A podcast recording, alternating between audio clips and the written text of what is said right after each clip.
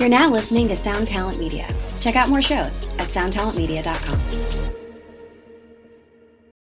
When you need mealtime inspiration, it's worth shopping Kroger, where you'll find over 30,000 mouthwatering choices that excite your inner foodie. And no matter what tasty choice you make, you'll enjoy our everyday low prices, plus extra ways to save, like digital coupons worth over $600 each week. You can also save up to $1 off per gallon at the pump with fuel points. More savings and more inspiring flavors make shopping Kroger worth it every time. Kroger, fresh for everyone. Fuel restrictions apply it was one of those things where I was like, I need to do something to stay sane. And I was like, I went back to the book idea, and something just really weird happened. I just kind of woke up about six o'clock in the morning and just kind of went, I'll open up the laptop and I'll write the first sentence. I wrote the first chapter. And I was like, that just felt good to write. Don't get me wrong, it took a lot of like rewriting and drafts and stuff, but I ended up with like a couple of pages, two or three pages, and I was there going, I just actually quite like this kind of almost brain dump onto the the digital page on my laptop. I, I just enjoyed writing. The next thing you know, it was almost like right, if, if I do this every morning, just for like forty five minutes or so, who knows? I might have a book. And that's what I did. And I just did it every morning for about 45 minutes. Like, kind of planned it out a little bit more. What did I exactly want to talk about? How I was going to split it up. And then it became more of a thing. I was like, okay, this has become like a mini project that I need to finish now. Hello and welcome to another episode of 2020. Cory Peza here with Siobhan and Ben, and we're, as always, extremely excited to welcome back for part two uh, Mr. Richard Shaw, uh, formerly of Cradle of Filth. Now he's doing his own thing. He's playing with a lot of different bands. He's an author. He's got a book out, uh, and he's also just one of our favorite guests to talk to. Yeah, we get a lot more into, you know, his writing process, what he's doing now, writing his book, which we talk about a lot. Some just really incredible tips about how to finish projects that you start and how to do them quickly. He really gives us a lot of insight into getting going on the things that you've been wanting to do for a long time. Yeah. Please like and subscribe. Thanks for your input, Ben. Part two with Richard Shaw.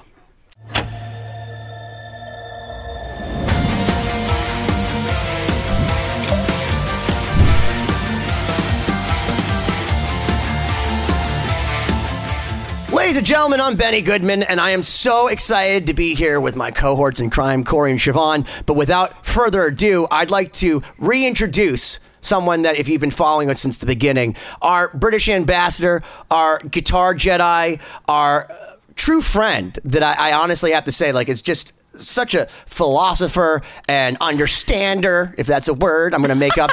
But just I think philosopher great, is your favorite word. Great dude, but also again author of this incredible book, which we'll get into. His name is Sir Richard Shaw. Hi, Richard. Recently Hello. knighted by Lost I, Symphony. I might w- wave like the Queen, actually. Like that's how she does it. Seems appropriate. yeah, yeah. I was actually told he was knighted by Elton John, but the ceremony wasn't filmed for the sake of legality. I'm gonna put that on like I'm gonna make my own Wikipedia page, and I think I'm gonna put that on that. there we go. That's I actually already made one, so you can just change it if you want. It says composed Awesome. by Benny Goodman at the Benny Goodman. I'm gonna be that guy who who's in charge of his own Wikipedia page. You should, and you should say Richard Shaw, parentheses, of Richard Shaw, Yes. Formerly Richard Shaw of Richard Shaw of Cradle of Filth. to manifest the future. of the Richard Shawkestra. I'm gonna there we go. that. There we go. Yeah. You know what's Absolutely. bullshit? I just looked it up, and you were listed on Wikipedia under the Richard Shaw. You know, there's like 12 of them, and you're listed, but you're the only one without a link. It says Richard Shaw, British guitar- British guitarist. Ah. I see it as an opportunity. All I've ever wanted is my own link. It- it- the blue, you need the blue link. You're just you're just black text right now. You'll you'll get there though, someday. One day I'll be elevated from text to link, and I'll know I've made it. Well, I'll tell you when you know you New haven't life made goal. it is when you happen to play keyboards and, and bass on a song that becomes internationally known, and then a Grammy Award winning uh, producer of the year says that he played those parts, and then you have to go on to Wikipedia to change it. That it's actually you, since you don't have a, a presence on Wikipedia because nobody cares about you because you're not the producer of the year according to the Grammy organization. If anyone That's wants true. to know any idea of what the hell he's talking about, I want to know. yeah, Yeah, we- let's hear it. Ben and I worked with Ollie Herbert, our the late great Ollie Herbert, a friend of ours, and then uh, you know contributor to Lost Symphony.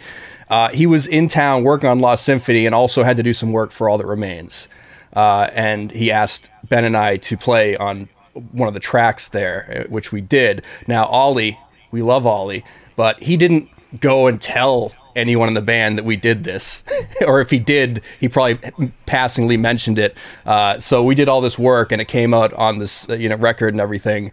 And then you know you go on there, and it's uh, Howard Benson was a producer, so it, it's all credited to him for all the parts we did. Can you tell us which song so we can go listen to it? The Thunder Rolls. The Thunder Okay. was a cover of Garth Brooks, and when we got it, basically the email was, "This just sounds like a bar band doing this." So I'm like, "Let's Yeah. put some keyboards in it." It had no guitar solo, and I'm like looking at Ollie. I'm like, Yeah. "You're in this band, and there's no guitar solo." so immediately we put like keyboards, a guitar solo, and then like the bass was just not where it should have been. So Cory's like, "How about this?" And then we sent it back, and it was like, "Yes!" All exclamation points. And then when we got it back, they had cut up my keyboard part, put it through the entire fucking song, and I'm like what is this? And then it came out, and we're like, who played on this? And it's like Howard Benson. So you kind of you, you sort Oh. of produced the song and then it was reproduced based on yeah, your it was production. it was it had gone through so many different iterations. Yeah, by the time they were done, even like the bass part, it changed halfway through. They decided to add another section, so you just see the bass tone changes for like a verse. And they added a singer really weird. afterwards. But I, I, I, Yeah. I argue that uh, if we release the version that Cory and I have on our computer, that it's fucking rad. Yeah. But you know, when, when I mentioned it to some of the bandmates, they're like, let's just leave that one alone." I was gonna say I would argue that that would be a, uh, intellectual property theft, but it's fine. it's on YouTube.com slash Cory pays a theft. yeah, so wild though. I mean, you could you yeah. could be a session player or something, go in and play something, and then all of a sudden you you hear the final product, and you're like, oh my gosh, what? Yeah. there is a No, little bit of a leap of faith you have to take that with this hap- thing. that hap- did you hear about the song "Give Me Shelter" by Rolling Stones? That happened. So this girl, this girl back in like the '60s, she, um, you know, a female singer. She went in the studio. She sang on "Give Me Shelter," the the, the very famous part. Ah, children, you know that on on the Rolling Stones. And she said she didn't realize until like I think like it was a Monday. She heard herself on the radio and it was a number one hit. I don't think she got paid any money or anything, and she's just hearing herself on this Rolling Stones hit. And like, yeah, that's happened for years where they basically just have people going in the studio. And it's surprise, like Sting says. Like if you watch our last episode, surprise, surprise, we're not going to pay you, and you're going to be on this number one hit, and we're going to take credit for it. well, That's the speaking biggest of our musical last surprise. Right. Speaking of our last episode, so in part one, we talked with Richard about his departure from Cradle of Filth and, you know, moving on from that. And I think in this episode, maybe we can jump in and talk a little bit about what you're working on now, uh, some of your goals for the future, your plans. Uh, let, us hear what's what is Richard Shaw of Richard Shaw doing now. Uh, well, I'm still teaching, uh, doing my online lessons, doing guitar lessons, songwriting lessons, uh, anything, just talking about music and guitar related stuff online. Uh, I have a book, um, so it's, which is available on Amazon. Fretboard It's, and uh, songwriting theory for metalheads and others. That is the one. So there's that. Which I can't reiterate, by the way, as, as someone that's read this, I use a lot of this in, in lessons that I do simply because you've taken a lot of abstract concepts. So, like, if you're nervous about music theory and you've been playing for a really long time, you're like, I don't, I don't want to take the blue pill. This is a good way to take the blue pill, wake up in the matrix, and actually understand what you're doing in a way where it's not like musically overwhelming. Like, let's say, talking to Siobhan, explaining your own music back to you. I'm going to buy like, this for Brock actually because that's one thing he hates is I get so immersed in the music theory and he's just kind of like, uh, okay. Didn't he take a lesson? Didn't you get him a lesson with Richard he at one did, point? yeah. He had a few. I think he still needs to take his final lesson. yeah, there's one lesson left Um, he has that one- he's not had yet. But you you guys have been busy being rock stars. So you know, whenever he's kind of bored, Brock is in, and in wants desk lesson- building mode because he got a new uh, f- for his birthday, a new sort of mixing console thing. Oh, what'd so now get? Now Sorry, I, I got him that. That's okay. The, the S3. He got the Ah. Avid S3. Yeah. So now he has to build an Damn. entire new desk for it. So Is that, the thing we were talking about buying the controller, Cory? The super cool one? Uh, I don't remember having that conversation. Is it? It's, it's like. Is, isn't That that is like, like what the is that giant- thing that we can expense that we're going to buy for Lost Symphony? Um but I would I would also like that. Uh, so I guess I'm gonna have to go pay Brock a visit at some point. Absolutely. Come on and check it out whenever. So, but yes, the, speaking of, uh, he should be playing guitar also, but he is very much in desk building mixing mode. Um, But yes, back to your book, which we were talking about before.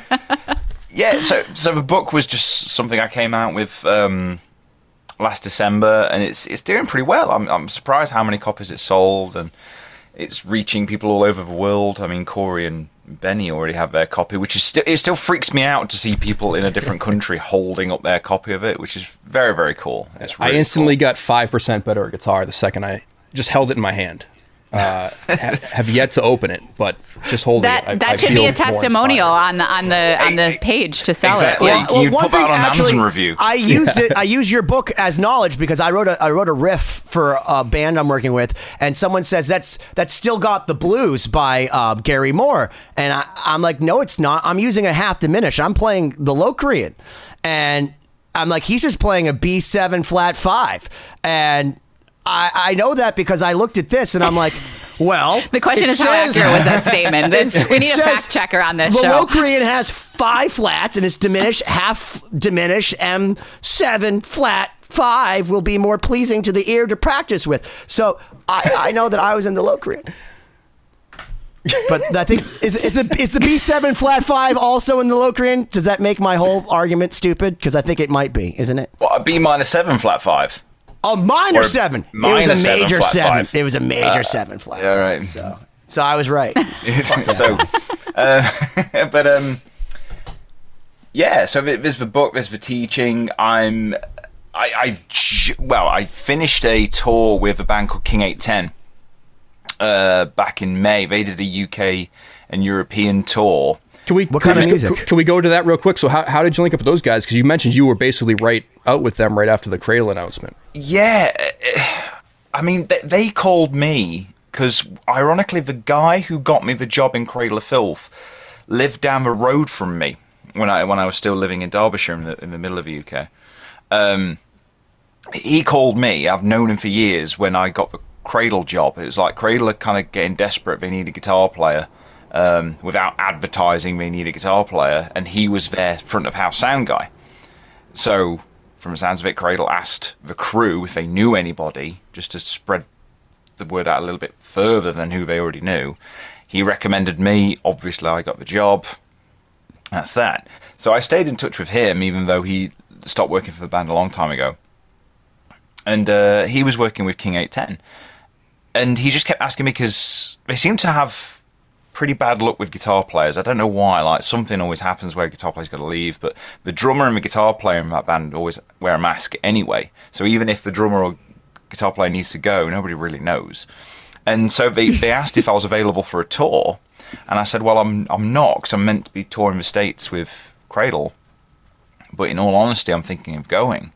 And they're like, "Well, "Okay, well, when you've made a decision, let us know. We're, we're obviously happy either way. We don't want to put any pressure on you because we'll give you a few weeks and just keep us in the loop. And then when I knew I was going to go, I just kind of text them back.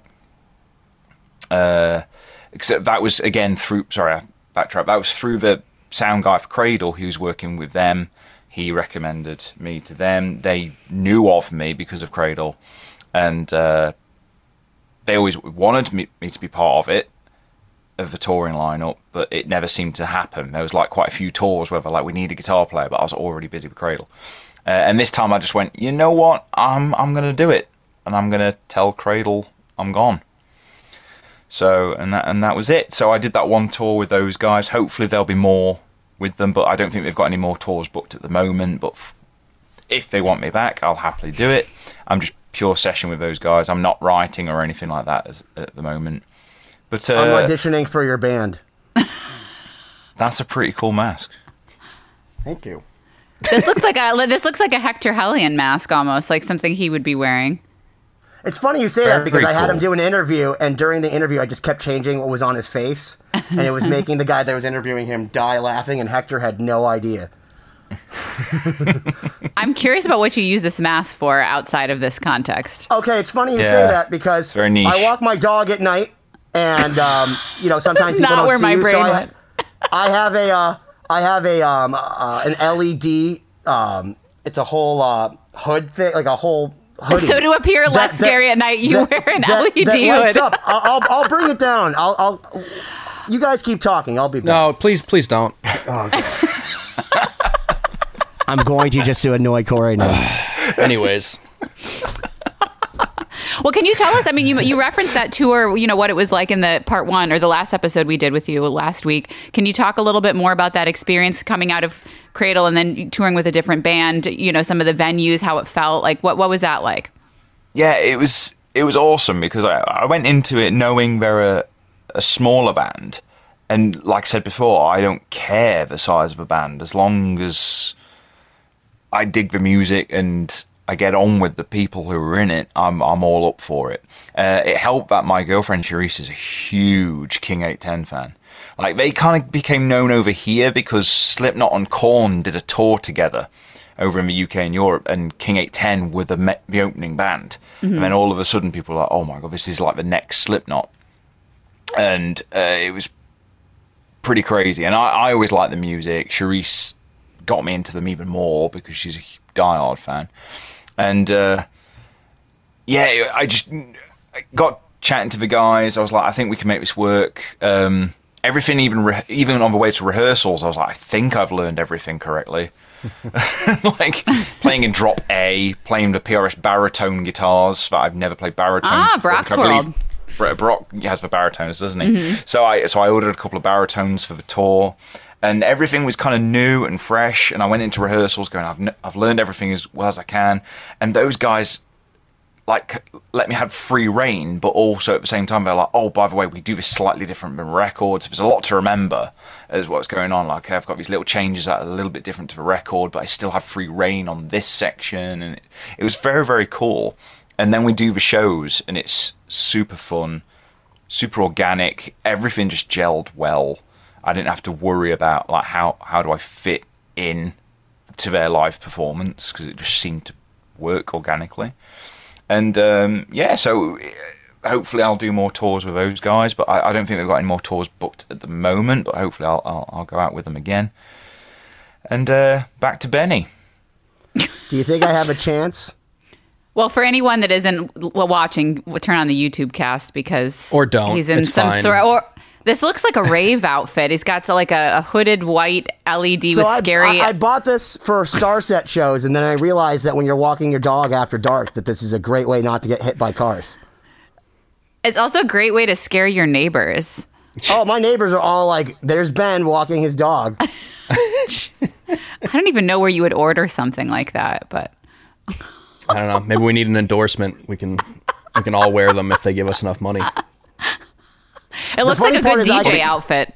I can actually take your face and put it on this, so I can actually take a picture of your face and then put it on my face. Please don't. So I No could do thanks. that. Genuinely terrifying. Genuinely. That's like Texas Chainsaw Massacre weird shit. yeah, that, that's the the, the, the uh, 21st century version of a serial killer. I'm just gonna. I'm not. Gonna, I'm digitally I'm not stole gonna your go, face. Yeah, I digitally stole it. I'm not gonna physically do it because that sounds like a lot of work. You know, but Messy. yeah. Oh man. Wow. You mentioned, uh, you know, you wrote 50 songs pretty much immediately after leaving uh, Cradle. Uh, do you have any plans for that stuff? Like, what when you write songs? You mentioned you kind of do it for yourself, but you know, you, you have all this this work here. Is there any? Is there a Richard Shaw solo project in the works? I I would like to think there will be in You the need a future. band? I'm But free. I, I, I kind of need a band. All right. In all honesty, that's what it is. Um, I'm volunteering. I've got I've got like three relatively well-known drummers who have said they're down for it if I ever did it. So I kind of approached them just because obviously if it's my own thing, I'll be having to finance the thing and just going just out of curiosity, what do you charge for this, that, and the other? And Well, I'll tell you right know. now Yeah. that if you want to send me tracks, I'll have Paul from Lost Symphony play to any of your songs, and I won't charge you anything, and then you can at least demo them, and then send them to other Paul drummers. for free. Yeah, no, Paul. Paul don't you know he's on the side? He's he's on the sidewalk right now, going songs, songs. Anyone want songs? he's cool with odd time signatures, right? Oh my god! I think after He- Lost Symphony, he kind of has to be. Yeah.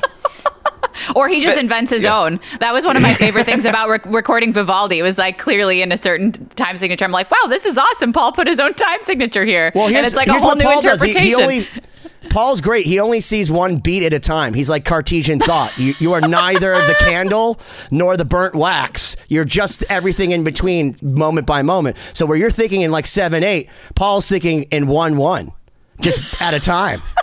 That's literally what my brother does as well. He counts everything in one, and he's brilliant. I don't know how he does it.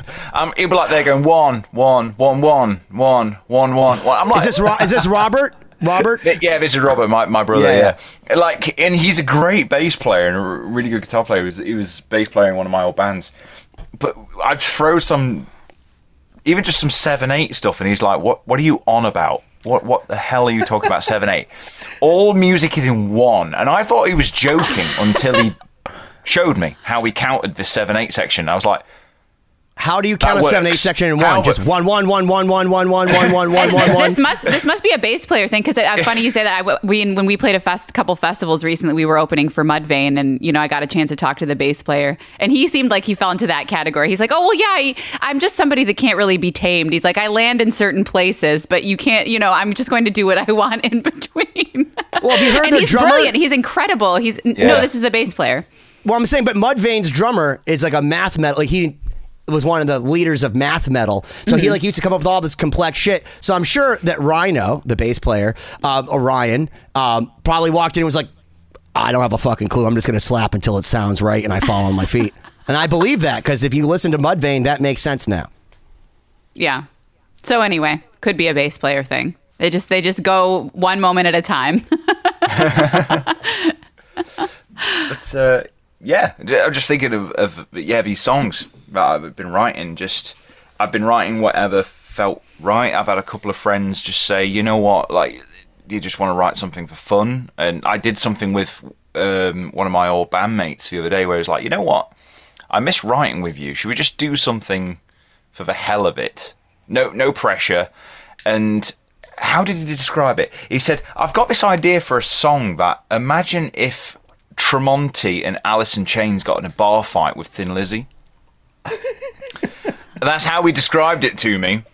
And um, I said, okay, I'll I get like working on it. I, and, and I like working to briefs like that. I was like, that's pretty cool. And he says, just take your time whenever you got time. And bless uh, Charisse, my partner, and Rory, uh, my son, went to bed. And I was like, I'm, I picked up a baritone and a couple of hours later sent him the song. And that was it. That's And it was- awesome. and he and he woke up the next day going, "This is great." And the cool thing about him is he was like, that night he was like, "Okay, I'm going to go to work, but I- I'll get listening to it when I get back from work." I woke up the following morning to him putting down all the vocals and all the harmonies on it, oh my gosh. and then the No, but next day, that's was how like, it's okay. done. And then uh, that, that's kind of what happened, and I think we've, we've very nearly finished the song, and it's literally this happened like what four or five days ago, and it's just literally every morning the other guy will wake up going, "Oh, there's the other parts. Cool, I'll just load that into my DAW, and okay, we'll put down some solos, right?" So. He wakes up But the next morning, now there's thing. guitar solos, and we've got the song's pretty much done now. We- Amazing. came up- Wow. he told me that brief like four or five days ago. Well, you said on the last podcast that you were talking about when you were writing for Cradle of Filth, it almost became like, you know, you- you're clocking in. And for me, like, uh, I don't even release half of my tunes, like 90% of the tunes I write, but it's always like the good stuff that I do that, again, nobody hears is e- exactly like that. I'll have the drums one night and I'm like, I'll stay up all night playing the bass or the guitars because I'm so inspired. And then by the next day, they have vocals. That's for me how like true inspiration, like that's a barometer for me of how things are going well. Because your buddy told you, he, he said, you know what? What if uh, Alice in Chains and uh, Thin Lizzy and I, uh, uh, would you say Alice Cooper? What And uh? Tremonti. Tremonti all got into a bar fight. That is such a cool thing to like just sit like and try to make that work. And you stayed up, you worked on it, and then you volleyed it back to your buddy. He gets home from work and he's like, I could go to bed. Or I could respond musically to this, and I find that that musical back and forth is is kind of what, at least for me, is the most inspirational thing. Is when you play something, you volley it back to someone, they go, "Holy shit, what a great idea!" and then they work on it obsessively and send it back to you until you guys eventually six weeks later, after all the meth is gone, have to take a sleep. It's kind of that's how I, I like to collaborate. Like there've been times, even in the Cradle Camp, where I was like, "Why is this song taking six months to write?" Mm-hmm. Like like, and I get it's a totally different style of music, and we've got choirs and orchestras and all that kind of stuff. So it is a little bit more lengthy. But even just getting the core track written, I was like, why is why are we overcomplicating this process? Why is it taking forever to write a song, which I think, in certain cases, could end up as a weaker song because we've spent too much time on it. Um, ironically, the last thing I did with Cradle, even we love after I left the band, I there were two songs left over from a previous record.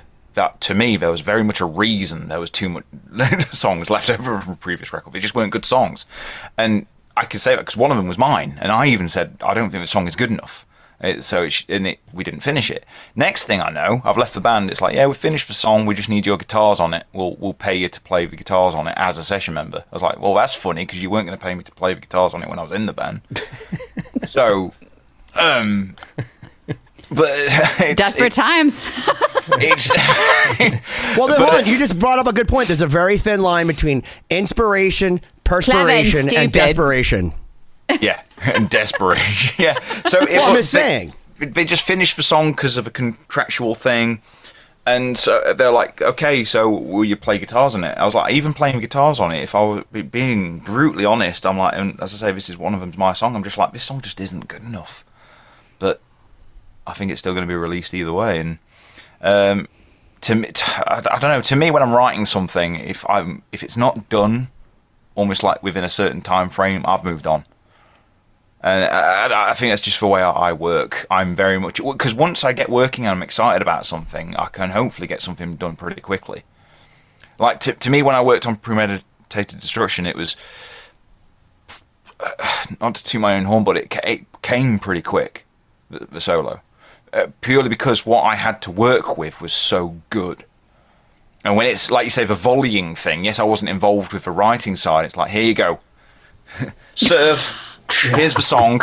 It's like, fuck, how am I going to return this? Yeah. But it, sometimes you're thinking, uh, shall I, shall I forehand it? Shall I backhand it? Do I? But with that, it was like, cool, here you go. Or if you're me, you Not just pull your back and then fall onto the tennis court, and you're like, I well, can't what play you did anymore. Is you took out, you took out your, you took out your lightsaber, and your buddy, D- Mr. Danny Be- uh, Beardsley, is it? Be- uh, yes, did I pronounce it? Was Danny, Danny yeah. Beardsley, yeah, yeah. Yeah, who's an incredible guitarist, and literally, I looked at Cory because this is one of the times. Uh, this is right at the time when I realized that people were like lip syncing guitar solos. I didn't know that was a thing, and hyper editing stuff. And I looked at Cory because I, I I could never play that in a million years.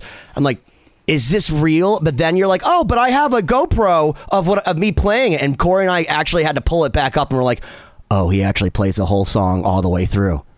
Because first off, we'd never do that because we're not capable.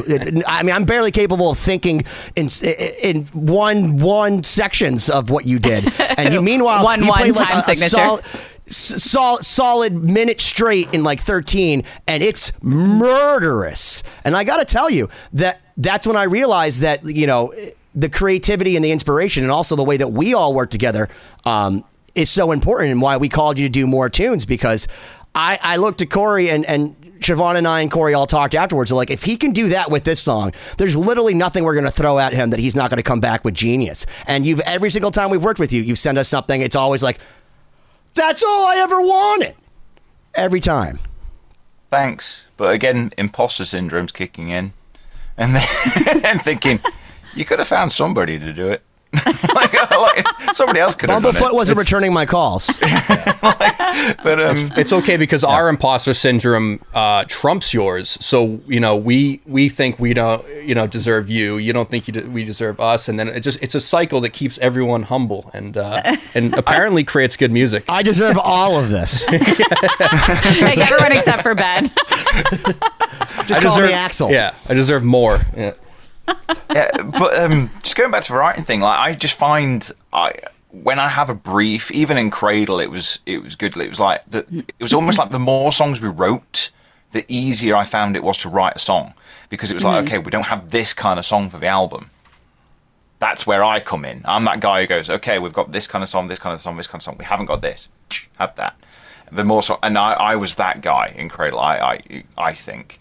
Um, and I've I've done the same. Like there's a band I'm working with at the moment, and uh, they're working with a producer Ulrich Wild, and uh, they, they, Oh they yeah, we had him on the show. We Ulrich's the love man. Ulrich Wild. He's the greatest. Yeah, he's, he's. I've not actually spoken to him yet, so I'm literally Very going guy. through the band. I'm writing the songs. Tell with this tell him we say hi when you speak to him, please. I- I will. He'll be I like, will. who? Who? Who are those?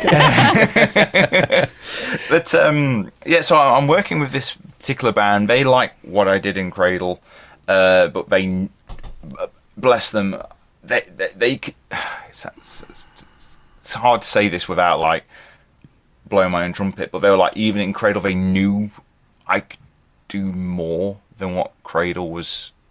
You're like the hottest Yes. stripper at the strip club. You're like, No, you I- could be somewhere better than this. You're the Julia Roberts of this pretty woman. That that's made me feel really good. Thanks. I, Call me Richard Gere.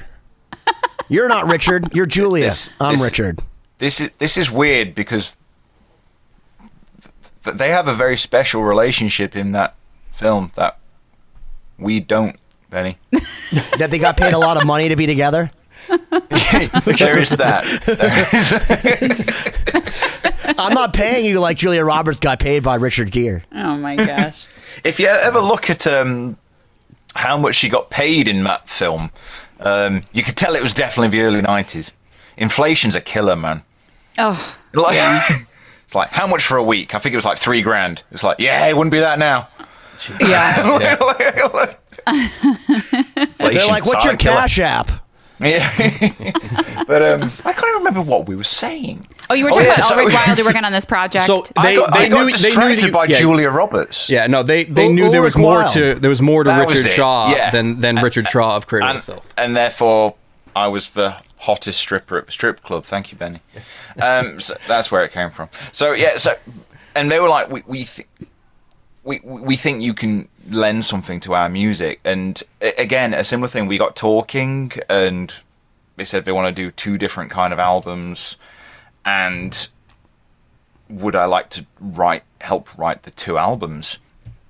and um, I'm I'm ten songs deep into that right now as well. So Amazing. it's, it's it's just one of those things where uh, when I know what to write and I write to a brief, it it comes way easier than just picking things out of thin air. I'm, Can we I'm mention not the one of those writers. What what what are you writing in the style of, or like, what's your premise or modus operandi with this band? Can we get into what the, the music sounds like? What are you writing? I don't know how much to say without giving the band away. That's okay if you can't touch on it. Yeah, so but uh, but they, they they they do say that they, they told me their influences. Obviously, they've got a, f- a couple of albums out already, and I was like, okay, I'll know what you're into. I know what you sound like. I know where you want to go. That's kind of enough. And then I just sent them a few tracks just to get started with, and they were like, they really really liked what I sent. So I was like, okay, at least I know I'm on the right track. Let's go down that route. And then they they would like WhatsApp me saying, we've got an idea for this kind of song, and I'm like thanks because the second that happens it's like i go away and do a similar thing where it's like i've done it with them where they said we, we want something um gu- guitar driven like a clean guitar part but could fit a like a horror movie and then a similar thing where i was like okay clean guitar horror movie Rory went for a nap. I wrote the thing, send it off to them, and they were fine with it. They were really happy with it. So it's it's almost like I can work quicker the more of a brief I have. Can I ask you a question hmm. about your book? If you're writing for a horror movie, what mode would you start in? Would you say when you think horror? Are, is that is that more of an Aeolian thing or, or is that a Locrian thing for you?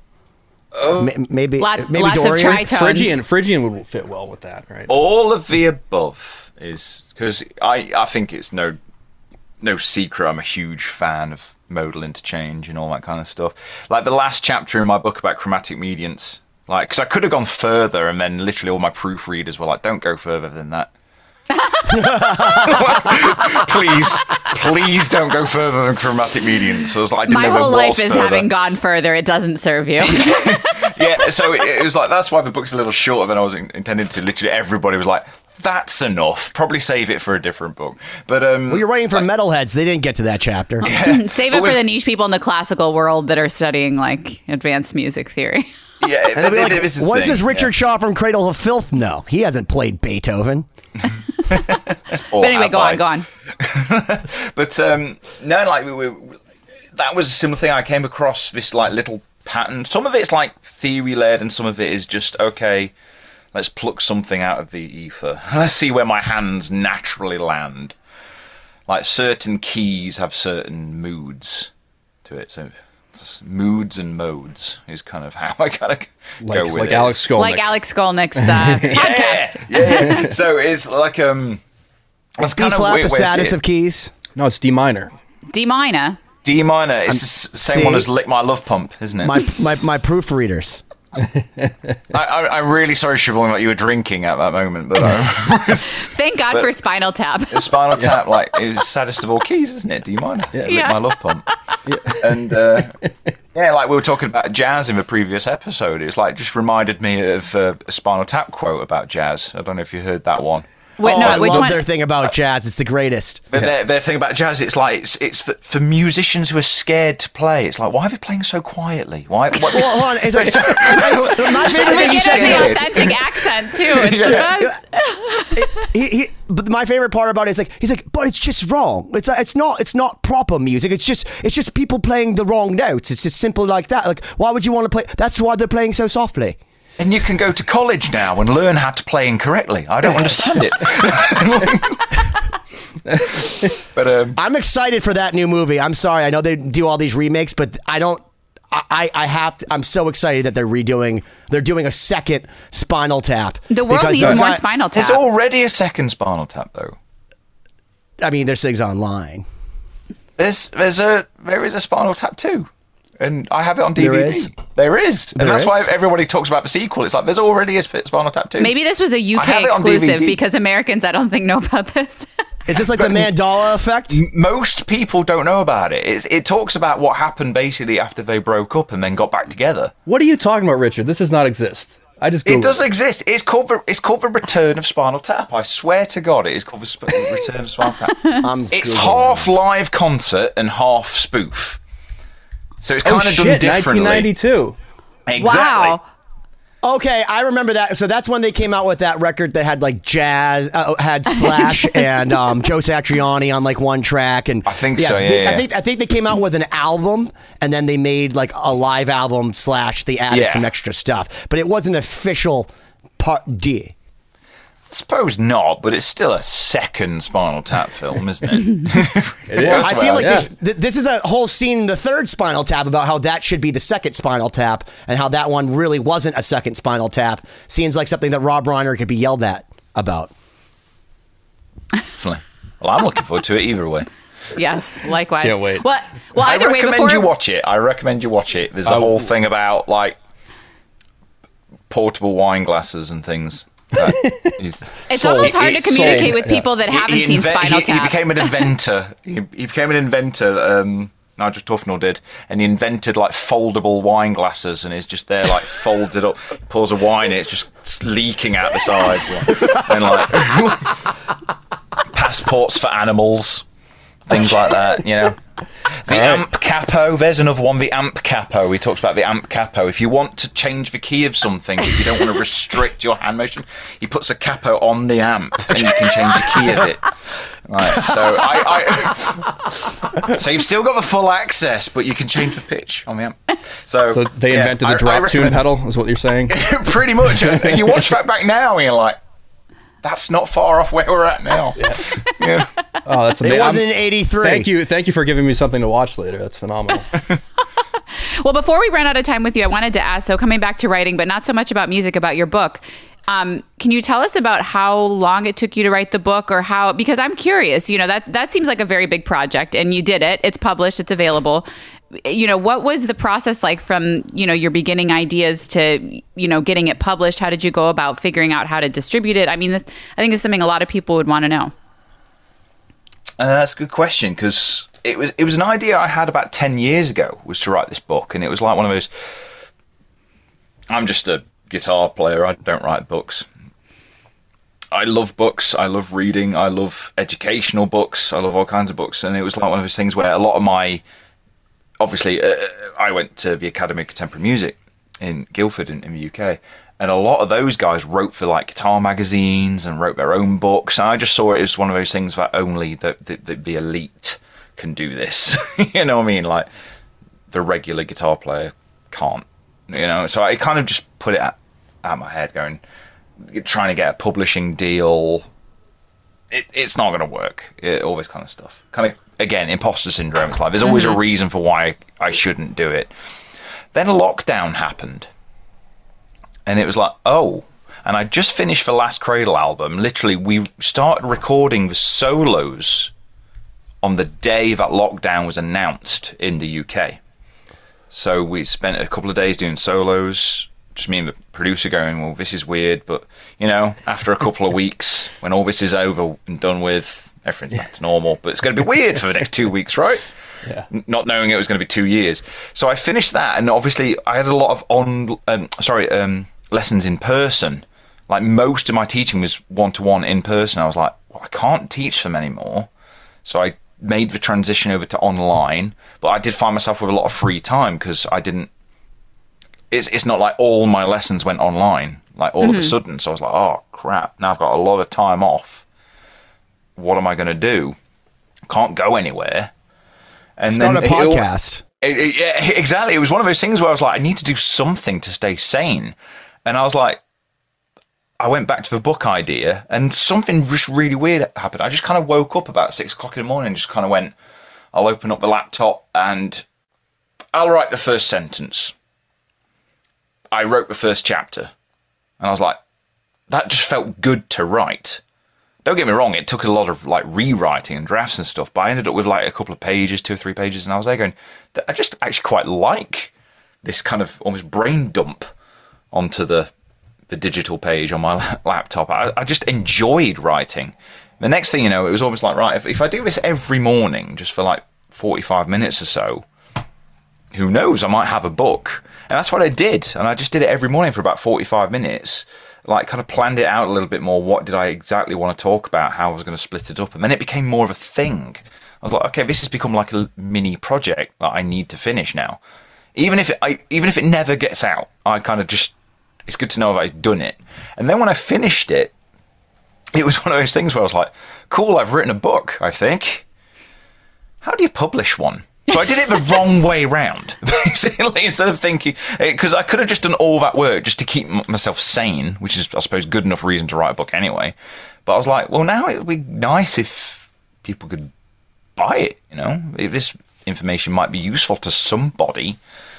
Um, and then I, I just asked around a lot of my friends who have either released books themselves or people who have publishing deals.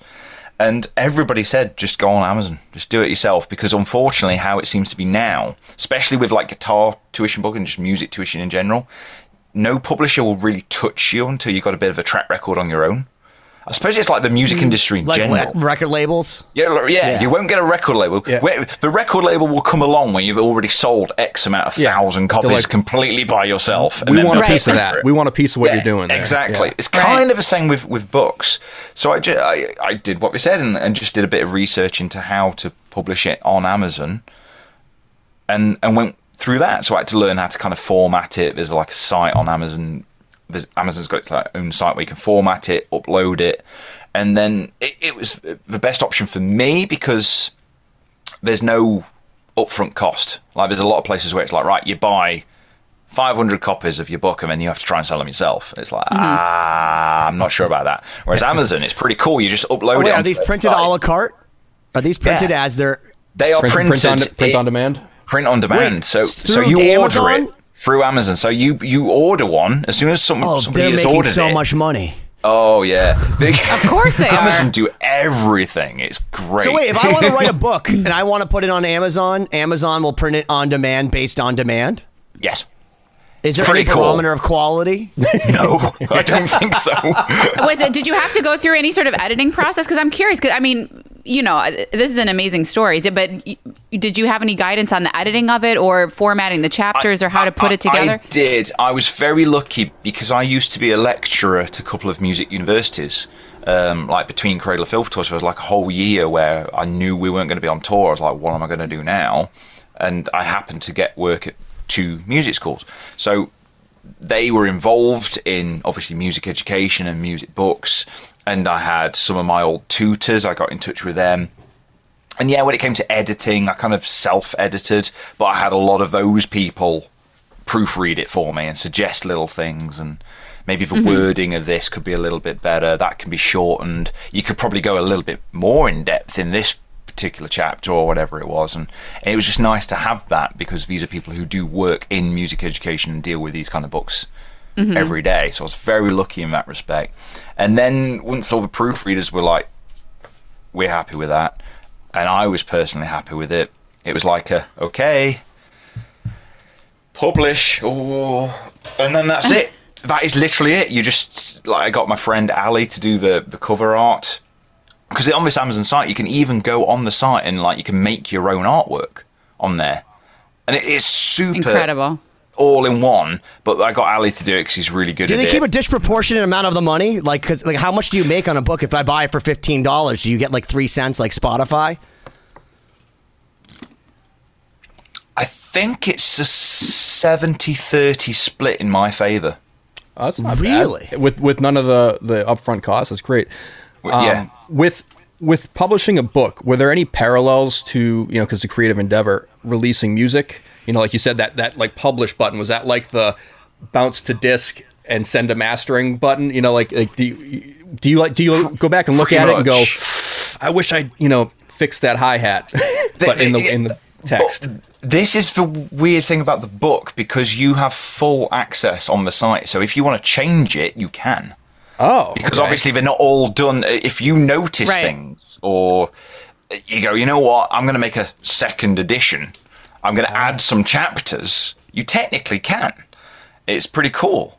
like how, but it will just say Amazon will actually print it. on the I wish you could do that. I wish you could do that for music. To be honest, like know, ima- right? imagine oh, uh, But if second you could, edition release. The way the way I see it though, I see it the same as music, where it's like if I could keep changing it, I would. I Well, kind of that like happens. having I like having deadlines where it's Hmm. like right, I'm done on this day. Have you listened to the Led it. Zeppelin live album? The song remains the same. It's different than it is if you get it on CD or DVD. And if you buy like Star Wars too, you know what I mean? Like Star Wars was one way, then there was a theatrical release. So like you can kind of have a revisionist history. You can. And I, I and I have actually a question. I, I'm, I actually wrote a book, and I was wondering if you'd write the forward to it. Um, I want to upload it to Amazon. It's called Mein Kampf Part Two: A 21st Century Guide to the Modern Political Landscape. Okay. Do you want to? Do you want to write the forward? Because you're already an Amazon published person, so you have like a track mean- record, right? They could see the the 94 copies I bought. Um, I'll have to get back to you on that. Cory's face. He's just like, no. I'm just thinking of how it. I'm going to cut Edit this entire part out while I- it's still making sense. Well, before, before you cut too much, let me ask. just, just as he as he reads that statement, wearing a fucking clan hood, it just it's like not there's going well God! in this episode. No, this, there's just too much to get canceled for here, so we're gonna dismiss that. Forget that one. Um, no, but really quick. So, uh, in terms of the content, though, did you know when you had the idea for when you sat down to start writing, were you pulling from experience having taught students or things that you wish that you could explain better in lessons? Like, where did the the inspiration for the content come from primarily? two sides to it. There's the navigation of the fretboard, the kind of fretboard theory. Like, how do I know? I know this stuff, but where do I know where to go? Why am I always shackled with these set scale shapes? Whereas I was taught, almost taught like, here's how a pianist learns a scale. Mm-hmm. Where it's like, here's one octave, there you go, repeat it in the next octave. Why aren't guitar players taught like that? Because that's cuts out a lot of learning that I felt was never that needed, to be honest with you. Like years of learning scales that I was like, I wish I'd learned this method sooner. And I was like, why has nobody put it in a book yet? like, uh, like not that I'd seen. And then I just be, I am obsessed with songwriting. Yes, I'm a guitar player. I think it's the Mark Tremonti side of me. I don't know, the Mark Tremonti Well, it's- fanboy here. Where I'm like, going to interrupt a- you for one a- time because Well, I Ben, just we only got edited we only got a minute left, so Well, this is Mark Tremonti. So Mark uh, Mark Tremonti said the exact same thing. I was just editing a thing when we had Mark on the show, and he said, you know, if you listen to some of his songs, he goes, I I'll I'll do an arpeggio, but then I'll keep going up the arpeggio, and he explains it like it's some weird concept. And when I do that on the I do that on the piano since I was six, and it's the same thing that you explain in this book. Your buddy Mark said he discovered that later in life. Like he's like, oh, you can go beyond that and then continue going up or down. It tells you right in your book, and you're saying it right now. And then you said Tremonti, and, and Tremonti literally, I think he read your book.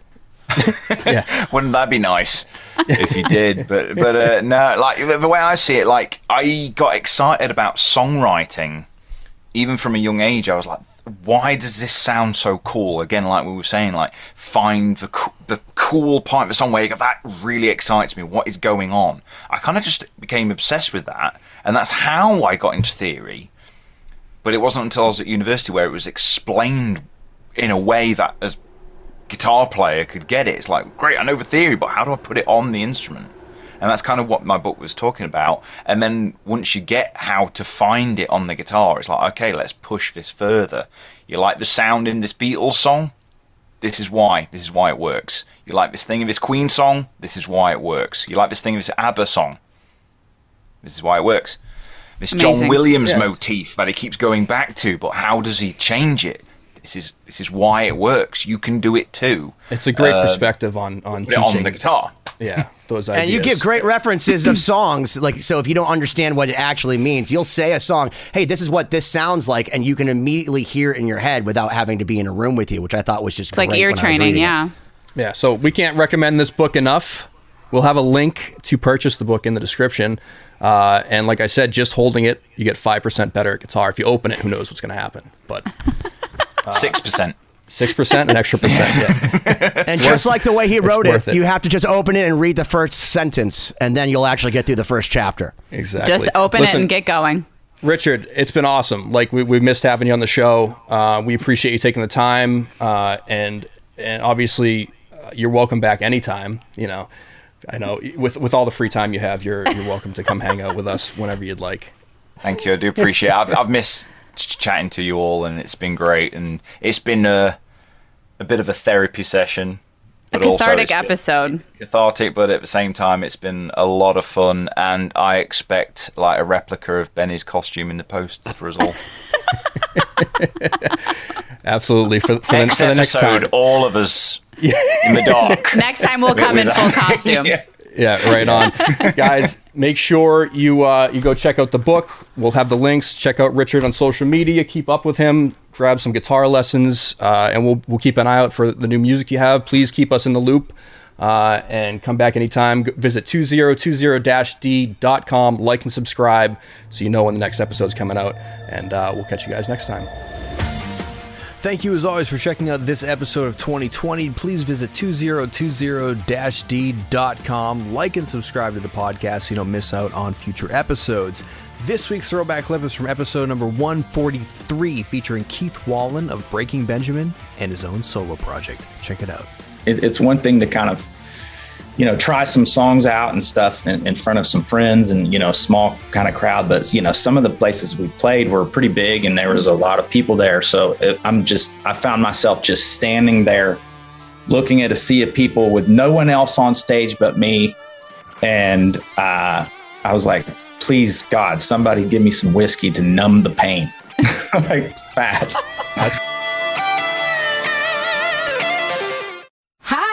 Daniela Clark, I'm Barbara Ann Wild. and we are the Honest AF Show. Our podcast is real, honest conversation with our celebrity friends and pros, Covering our anything but average rock and roll lifestyles. all while tackling the hell that is aging and the battle of beauty. Oh, yeah, nothing is off the table. The Honest AF Show is available wherever you get your podcasts.